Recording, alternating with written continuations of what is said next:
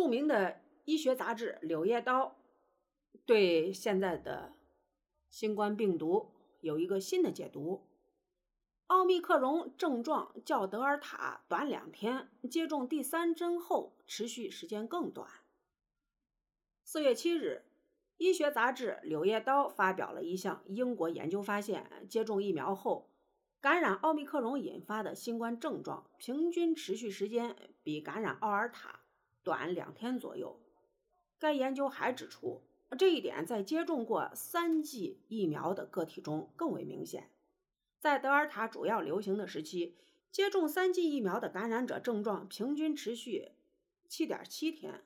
而奥密克戎感染产生的症状平均持续四点四天，相差三点三天。我觉得跟我们一般感冒的时间差不多。我的感觉就是，你感冒了，不管你治不治，基本上都要磨叽上一个星期左右。该研究名为《奥密克戎和德尔塔变体优势期间的 SARS-CoV-2 感染者的症状发生率、持续时间和入院风险》，一项基于 ZOE。COVID 的前瞻性观察报告在收集了参与者在应用中自我报告的测试结果和症状数据以后，来自伦敦国王学院的组织人员分析了2021年11月20日至2022年1月17日期间近5000名接种疫苗的感染者数据。当时奥密克戎在英国流行率超过了70%，并于。二零二一年六月一日至十一月二十七日，当时德尔塔占英国百分之七十以上的感染病例，近五千名感染者数据进行了匹配和一比一的比较。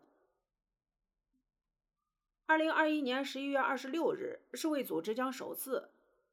出现在南非的奥密克戎变异株定义为第五种关切变异株，在随后的几周内，奥密克戎传播到。八十多个国家，至今成为英国的主要的流行株。在二零二一年十二月二十日，超过了之前占主导地位的德尔塔。该研究发现，与德尔塔相比，奥密克戎感染后持续的时间更短，平均持续为六点四天，而感染德尔塔症状平均持续是八点七天，相差了二点三天。这一点在接种过三剂疫苗的个体中更为明显。在德尔塔为主的时期，接种三剂疫苗的感染症状平均为七点七天；而在奥密克戎占据主导时期，症状平均持续四点四天，相差了三点三天。而在只接种两剂疫苗的人群中，德尔塔的感染后症状持续九点六天，奥密克戎的症状持续八点三天，仅相差了一点三天。这也佐证了新冠疫苗加强针的作用。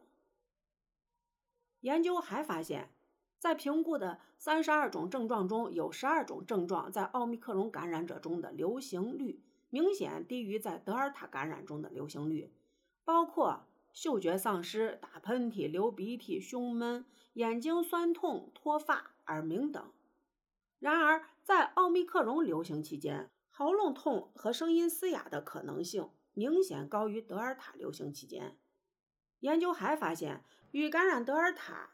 患者相比，奥密克戎感染力不可能出现三种典型的新冠病毒症状：发烧、嗅觉丧失、持续咳嗽中的至少一种。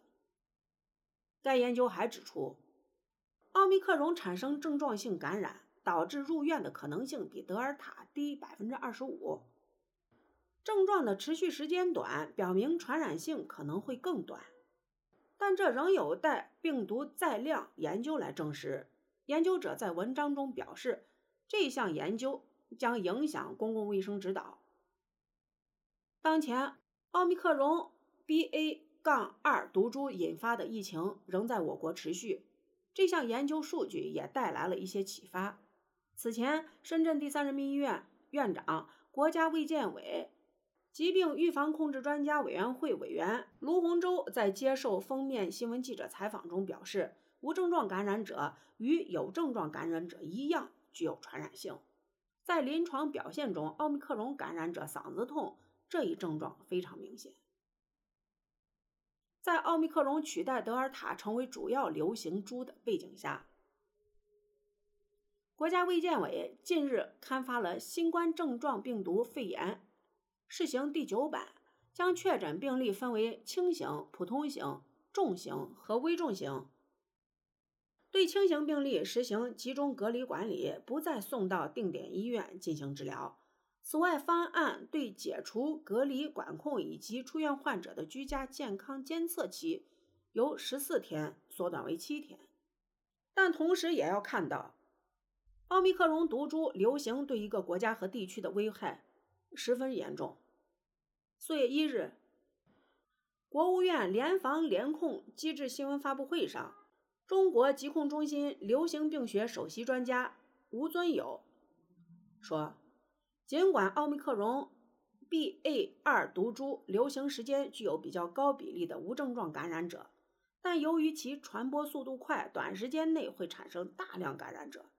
且通过分析国外一些国家的公布的数据，可以看出奥密克戎毒株流行期间造成的死亡数比德尔塔毒株流行期间造成的死亡数还要高。”